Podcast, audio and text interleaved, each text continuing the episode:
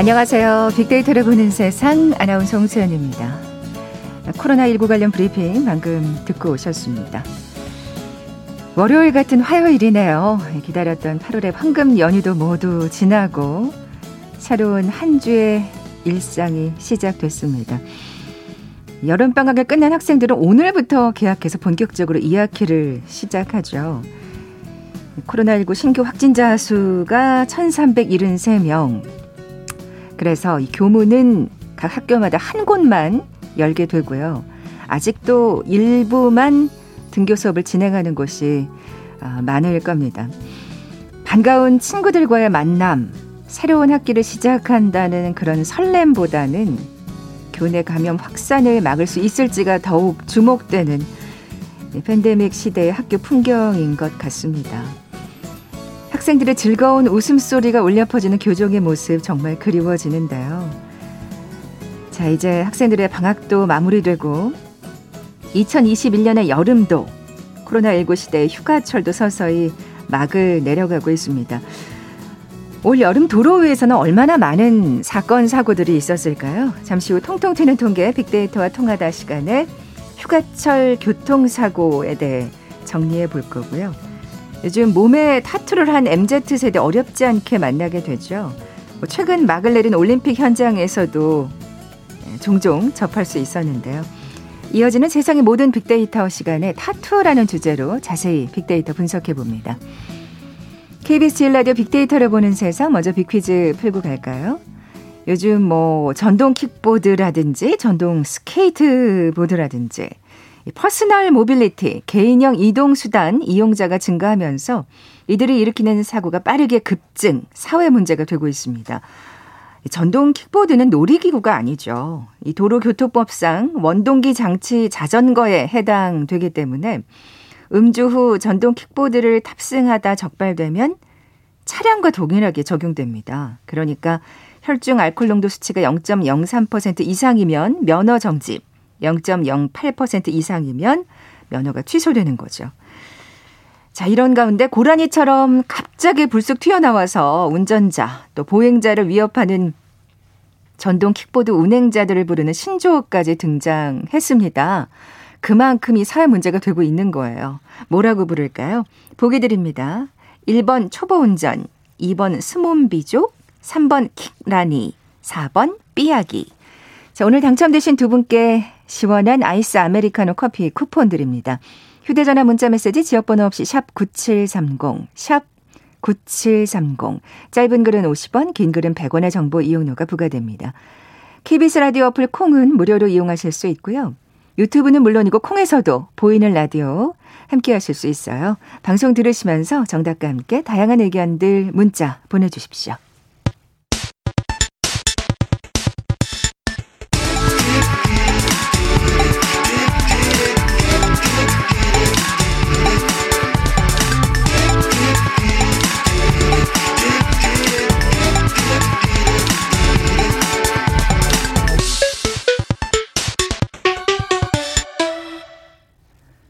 데이터와 차트로 세상을 보는 시간이죠. 통통 튀는 통계 빅데이터와 통하다.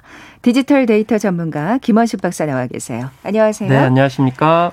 자, 여름철 휴가철 이 교통사고 얘기 나눠볼 텐데 최근 국토교통부에서 그 통계가 발표, 어, 발표됐군요. 네, 그렇습니다. 그래서 이 안전운전 5030 실시 이후에 교통사고 또 보행자 사망사고가 줄어들었다는 발표가 있는데 여기에 관련해서 이제 어 그 엇갈렸습니다. 반응이. 근데 일단 안전속도 5030은 잘 아시죠? 그래서 도시부의 제한 속도를 기본 50km로 제한하는 거고 아, 주택가 도로 같은 경우는 30km로 제한하는 네. 것을 안전속도 5030이라고 얘기를 합니다.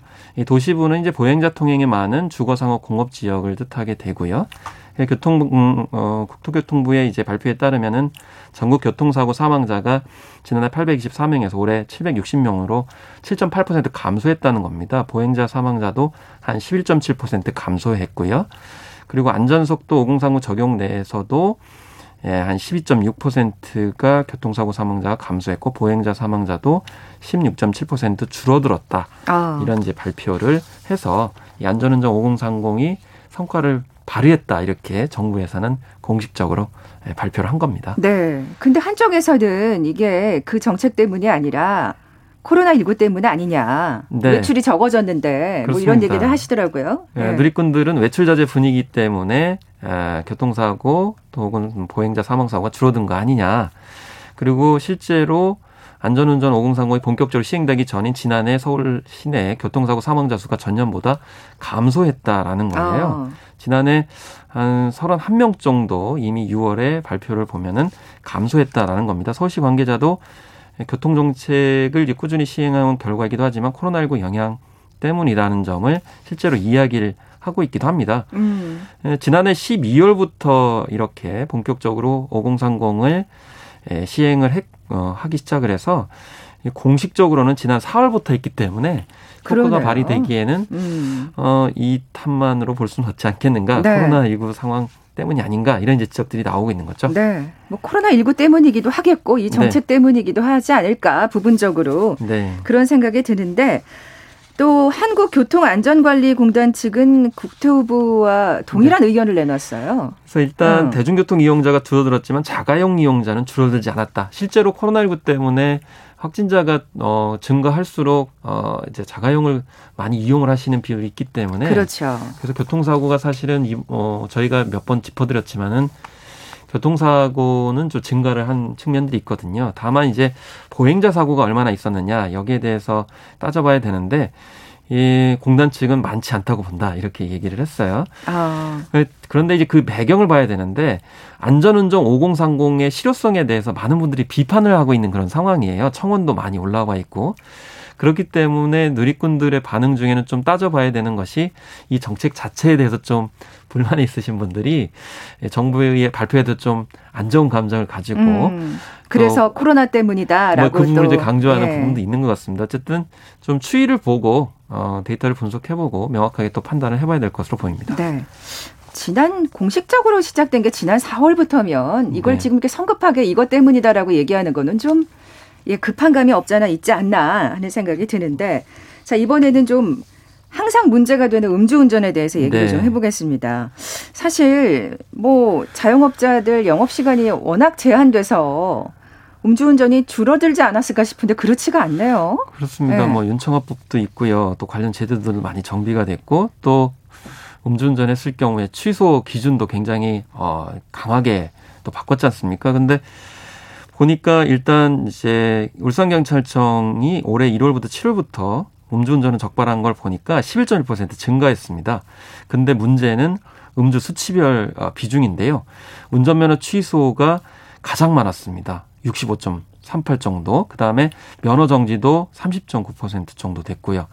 그렇기 때문에 어 운전면허 취소 수준으로 강하게 드시고 운전하신 분들이 가장 많은 비용을 차지하고 있다는 거고 네. 시간대별로 보면 이게 좀 약간 달라지고 있는데 유흥시설 영업시간 전후인 오후 6시부터 12시 사이가 가장 많았습니다. 67%. 아. 자정 오전 6시 사이가 어, 그 다음으로 21%였는데 원래는 이 음주운전이 자정에서 오전 6시에 굉장히 많았어요. 예전 같으면 그랬겠죠. 네, 근데 이게 네. 코로나19 때문이나 사회적 거리두기 때문인지 자정에서 오전 6시 사이는 감소하고요. 오후 6시부터 자정 이전까지는 음주 단속률이 증가한 그런 상황을 보이고 있는 것이죠. 일찍 집에 가셔도 또 음주운전을 하기는 매한가지군요. 예. 아, 그런 점들이 좀 요지부동이다. 뭐 그래서 이제 시간대별로 약간 음. 이동이 된 그런 사회적 거리두기의 부작용이라고 해야 되나요? 네, 이런 네. 측면에서 볼 수가 있습니다. 뭐 어쨌든 사실 코로나 19 때문에 음주운전 단속을 안 할 거라고 생각하시는 분들이 많아서 또. 아, 그것도 경찰청이 강조하는 그런 생각을 버리라라는 네. 것이고요. 아니, 그리고 단속을 안 한다 그래서 음주운전을 해도 된다는 얘기는 아니잖아요. 아, 그렇죠. 사고를 방지하는 것이 굉장히 네. 중요하고요. 또 가해자가 되는 것도 자기는 아닐 거라고 생각하면 안 되죠. 그러게 네. 말이에요. 예. 네. 뭐, 음주운전 그 사고가 어느 요일에 또 네, 많이 네. 날까 이런 것도 좀 한번 살펴봐야 될 것 같아요. 네. 그래서 경찰청에 발표했다면 요일별로는 아, 금요일에서 일요일 사이가 45.4% 가장 많았습니다. 그 중에서도 가장 많은 요일을 콕 집으라면은 토요일이었습니다. 16.8%. 또 이제 다른 또 조사를 보면 2년간 광주 지역 또 음주운전 교통사고를 분석해 보니까 가장 많이 발생하는 시간대는 오전 10시부터 자정까지 21% 여기도 이제 마찬가지였고요. 요일별로는 토요일과 일요일이 31%로 가장 많이 발생했고 그 다음이 금요일, 목요일 순인 것으로 이렇게 나타났어요. 우리가 흔히 생각하면 어 금요일 날 한 주를 마쳤으니까 음주운전이 많겠지 이렇게 생각을 하는데 오히려 토요일과 일요일에 음주운전을 많이 하는 음. 그런 이제 데이터를 이제 현재 보이고 있어서 아무래도 이제 쉬는 때에 음주운전을 하고 동네에서 이렇게 하거나 아니면 맞아요. 그러니까 예. 이게 사실은 어떻게 보면 그 영업 시간 제한하고도 약간 영향이 있을 것 같은데 맞습니다. 낮술들을 많이 하시잖아요. 그러니까 낮술 하시고 음주운전 하고 예. 그 인근에서 이제 어 그런 일종의 자기 동네 효과라고 해야 될까요? 동네에선 괜찮겠지. 뭐 이런 생각이 있고 특히나 토요일, 일요일에 과연 음주운전 단속을 하겠느냐. 뭐 이런 생각들을 하다 보니까 가장 많은 것으로 이렇게 또 해석을 할 수가 있겠습니다. 네. 그러니까 이게 이제 평일 저녁 시간이 아니라 주말 낮 시간에 네. 이제 음주운전을 하는 그 그렇습니다. 경우가 늘었다는 또 이제 어떻게 보면 이 결과를 보면 알 수가 있네요. 그렇습니다. 그래서 한 예. 조사를 보니까 역시 뭐 언론도 보도가 됐지만 낮술 음주운전이 굉장히 많이 실제로 드러나서 낮술이라는 게 뭐 6시 즈음을 말씀드리는 게 아니고요. 낮 12시부터 오후 6시까지 음주 사고 건수를 충북 경찰청 조사를 보니까 아, 2019년에 비해서 2020년에 41%나 증가를 했고요. 이게 주말에 많을 수밖에 예. 없는 그거네요. 적발만이 예. 아니고 음주 사고 중 낮 발생 비율 같은 경우도 2019년에 비교했을 때 25% 증가한 그런 상황이 됐어요. 그래서 어, 또 다른 이제 결과 보니까 30%까지 증가해서 결과적으로는 이게 코로나19 때문에 사족거리를 두게 하다 보니까 주로 이제 밤에 술을 못하게 하는 방식이지 않습니까? 오후, 예를 들면 지금 4단계니까 오후 6시 이후에는 뭐 2인까지 또 제한하는 그런 상황이니까 낮에 술을 드시는 그런 상황들이 많이 벌어지고 있는 거죠. 네, 네. 부산 같은 경우는 지금 낮 시간대 음주운전 교통사고가 한 달 전보다 75%가량 늘어나는 것으로 이렇게 나타나고 있고요. 강원 같은 경우에도 오전 6시부터 오후 6시까지 사고 발생 비중이 2019년에 비해서 예, 올해 6.9%, 한 7% 정도 늘어난 것으로 이렇게 나타나고 있어요. 그렇기 때문에 이 사회적 거리두기 영향으로 낮술이 빈번해짐에 따라서 사고가 많아지고 있는데 여기에서 좀 덜 신경을 쓰고 있는 게 아닌가. 그래서 현재 음주 산소 기준은 0.03%인데 이게요, 점심시간에 소주 한두 잔만 반주로 해도 단속이 대상이 되거든요. 근데 우리나라가 이제 반주 문화가 있다 보니까 점심에 한두 잔은 괜찮지 않느냐 뭐 이런 생각들 많이 하시기 쉬운데 다 단속 대상이라는 점 생각을 하셔야 되겠습니다. 네. 진짜 아이고 정말 어디 어떻게 해도 진짜 음주 운전 하시는 분들은 계속 하시는구나 좀 씁쓸한 생각을 하게 되는데요.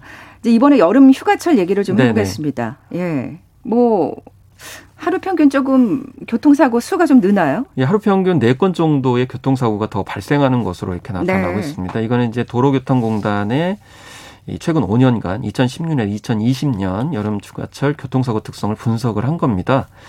그래서 이 하루 평균 교통사고 건수는 602건으로 10명이 사망하고 908명이 다치는 것으로 이렇게 나타나고 있고요.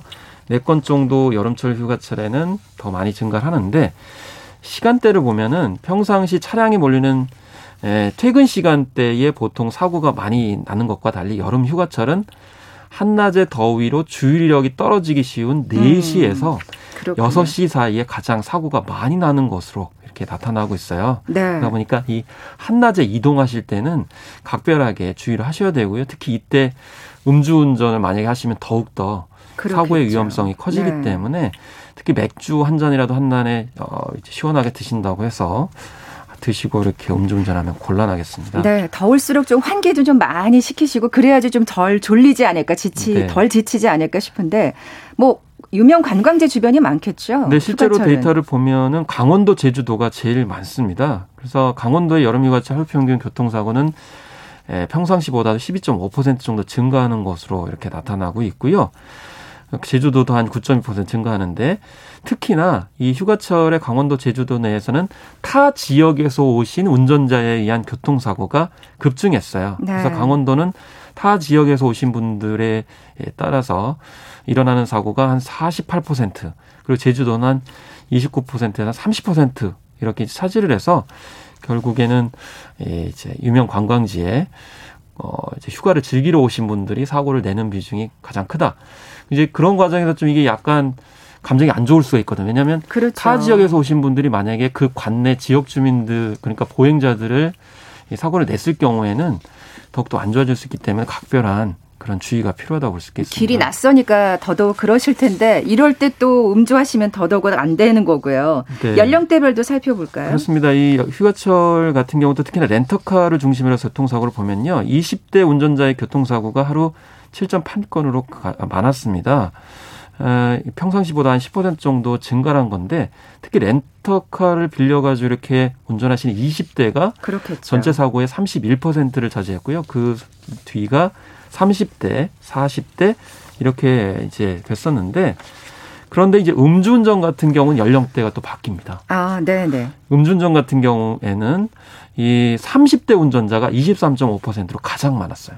그랬군요. 그 다음에 40대가 21.7, 50대가 20.6 이렇게 운전전도 휴가철에 따라서 연령대별로 좀 차이가 있다 이렇게 볼수 네, 있습니다. 끝으로 하나만 더 여쭤볼게요. 이 과속 단속 네. 카메라 앞에서 속도 줄이시는 분들 참 많은데 네. 이게 정말 위험하다면서요. 당연히 네. 위험합니다. 왜냐하면은 그어 누구 안으로 과속 과속 단속 다 당연히 있네. 그래서 줄이시게 되면 뒷차까지도 영향을 받기 때문에 사고 위험이 굉장히 컸고요. 그렇기 때문에 고속도로 순찰대에서는 이걸 어떻게 할까 이제 고민하다가 암행 순찰차 17대에 자동적으로 무인 단속을 할 수 있는 시스템을 이번에 장비를 구축한다고 합니다.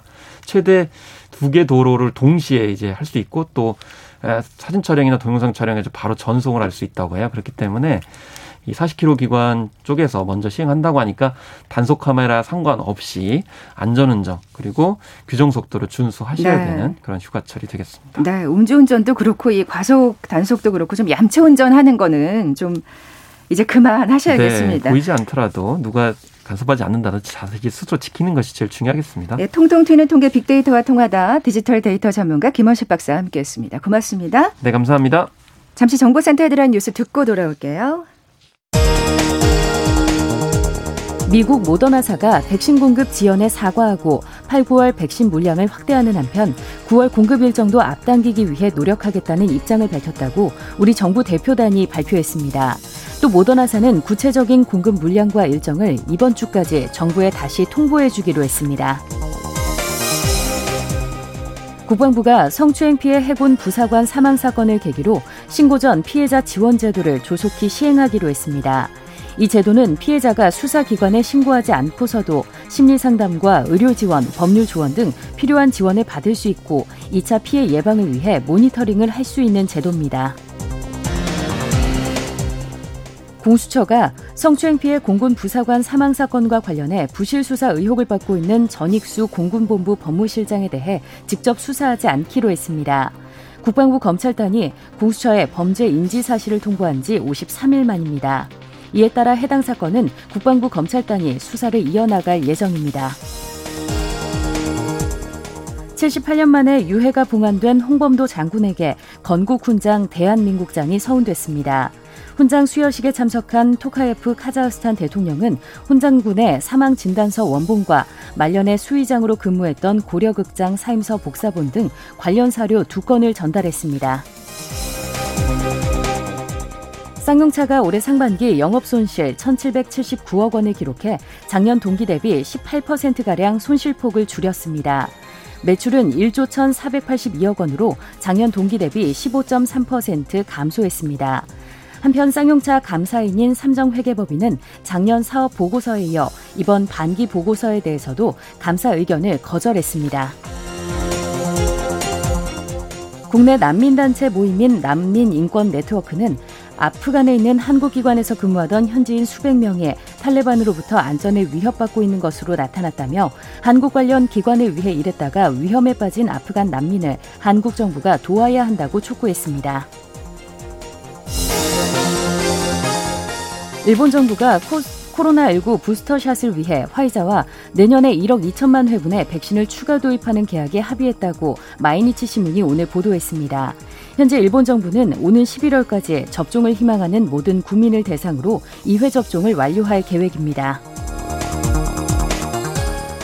미국 연방정부가 미 서부 주요 도시 2,500만 명에게 상수도를 공급하는 콜로라도강 미드호의 물 부족 사태를 사상 처음으로 선언했습니다. 현재 미국 제1, 2 저수지인 미드호와 파월호의 수위는 미 서부의 극심한 가뭄으로 인해 사상 최저치로 떨어진 상태입니다. 지금까지 라디오 정보센터 조진주였습니다.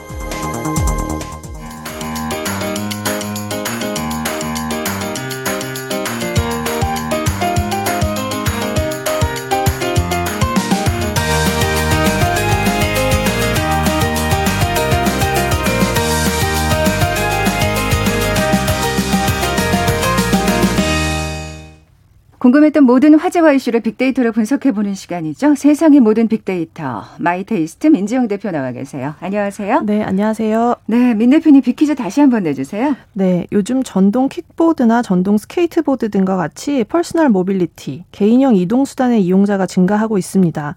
근데 이들이 일으키는 사고가 빠르게 급증하면서 사회 문제가 되고 있는데요.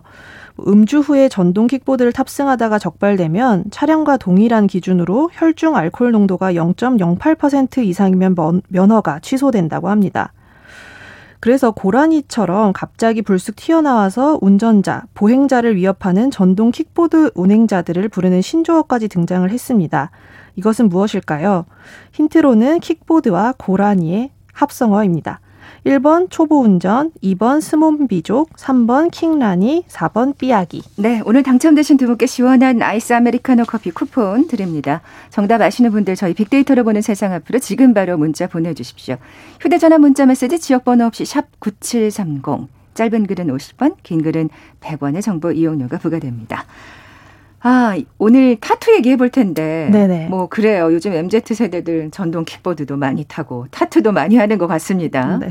이번 올림픽에서도 진짜 타투 심심치 않게 봤어요. 네, 네, 맞습니다. 특히 수영이나 육상과 같이 좀 몸이 드러나는 옷을 입은 스포츠 선수들의 타투를 좀 중계방송에서 심심치 않게 볼 수 있었는데요. 이제 많은 선수들이 오륜기 타투를 맞아요. 통해서, 네, 올림픽에 대한 의지나 열정을 또 새겼는데, 사람들이 이런 타투 사진을 모아서 게시를 하면서 멋이 멋있다. 확실히 젊어진 세대가 느껴진다. 이런 반응을 보이기도 했습니다. 그러니까 여기에 대해서 이게 반응도 나쁘지 않은 거예요. 네, 네. 네. 뭐 운동 선수뿐만 아니라 또 타투를 통해서 본인의 개성을 표현하는 MZ 세대가 늘고 있는데 요 미용 타투를 제외한 타투 인구만 해도 무려 300만 명을 넘어섰다고 하거든요. 음. 해시태그를 통해서 나의 타투를 인증하는 글은 390만 개가 넘어섰고요. 그런데 이제 우리나라에서는 비의료인의 타투 시술이 불법으로 규정되어 있기도 하고 이 타투 자체에 대한 인식과 의견도 다양하기 때문에 이렇게 MZ 세대에게 개성 표현의 수단으로 자리 잡은 타투가 사람들에게는 어떻게 받아들여지고 있는지 좀 알아보려고 합니다. 네. 사실 이게 진짜 약간 현실과 어떤 법 괴리가 네네. 굉장히 크다 그럴까요? 네 네 맞습니다. 이게 비의료인의 타투 시술이 불법이라는 부분 네네. 그렇게 생각하면 진짜 많은 분들이 불법을 저지른 셈이죠. 예. 네, 사실 타투라는 자체가 불법은 아닌데 의료법상으로 피부에 바늘로 상처를 내서 시술하는 이 침습 행위인 타투가 의사 면허를 가지고 있는 사람만 시술이 가능한 부분이라고 생각을 하시면 될 것 같아요. 아무래도 뭐 피부 질환이나 감염까지 발생할 수 있는 부작용이 있어서 비의료인인 타투이스트 사람들의 시술을 좀 합법화하고 있지는 못하고 하는 못한다고 하는데요. 사실은 지난 10년 동안 문신 합법화와 관련된 법안이 올라오긴 했는데 아무래도 법적인 이견도 있지만 대중적인 인식도 좋지 않아서 좀 수면으로 올라오지 않았다고 하고요. 요번엔 좀 다른 것 같아요. 네, 맞아요. 네. 최근에는 좀 젊은 층을 중심으로 그 인식이 바뀌고 있어서 다양한 의견도 나오고 있고 최근 여론조사 기관의 그런 조사에 따르면 찬성답이 과반수를 넘기기도 했고 또 20, 30대의 경우에는 약 80%에 가까운 응답자가 타투 합법화에 찬성한다. 이렇게 응답을 해서 여론도 좀 변화하고 있다라고 볼 수 있겠습니다. 네. 뭐 정의당에서 뭐 굉장히 그래서 이런 거에 대해서 약간 뭔가 어떤 여론을 환기시키는 네. 여러 가지 쇼도 했었죠. 네, 네. 맞습니다. 어, 타투 자체에 대한 인식이 많이 변화했다고 하셨는데 반응을 좀 살펴볼까요? 네, 네. 네. 뭐 2014년, 18년 이렇게 4년 간격으로 조사되고 있는 그 타투에 대한 인식 조사 결과를 비교를 해봤는데요. 과거에 비해서 타투를 바라보는 시선이 관대해졌다는 의견이 71%, 자신을 표현하는 방법이라는 답변이 53%로 증가를 해서 타투가 아무래도 나를 표현하는 수단으로 받아들여지고 있다라는 걸 알 수 있었고요. 음. 그리고 주변에서 흔하게 볼 수 있다는 답변도 45%, 7년 전엔 45%였는데 2018년 조사 결과에서는 65%가 넘어서 아, 타투의 대중화를 반증하는 결과라고 볼 수 있었습니다.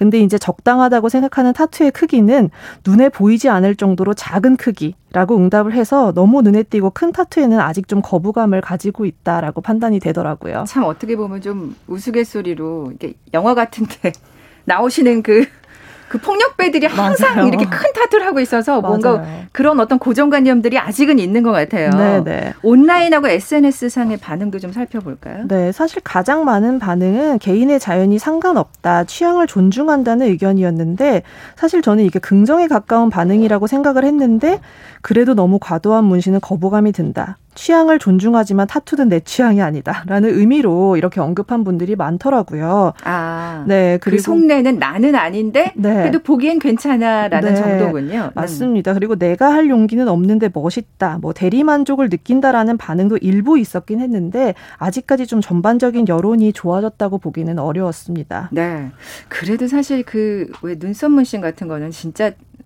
뭔가 이렇게 음. 긍정적으로 합법화가 돼야 되지 않을까 싶은 게 네. 그렇게 생각하면 많은 분들이 지금 불법을 저지른 맞아요. 셈이니까요. 네네. 어떤 현실과 법의 괴리가 진짜 크다는 생각이 드는데 어, 세대별 반응도 또 그럼 확실히 그 괴리감이 또 있겠네요. 네, 네. 사실 기성 세대들이 타투를 한 젊은 세대를 본 느낌 한마디로 내가 꼰대가 되나 보다 라는 응답을 가장 많이 했는데요. 아, 이번에 올림픽 보시면서도 좀 불편하셨겠는데요. 네, 특히 아까 말씀하셨던 90년대에 이제 조직 폭력배들의 전유물로 통용되던 문신을 기억하기 때문에 내가 흠칫 놀란다라는 네. 반응이 많았고요.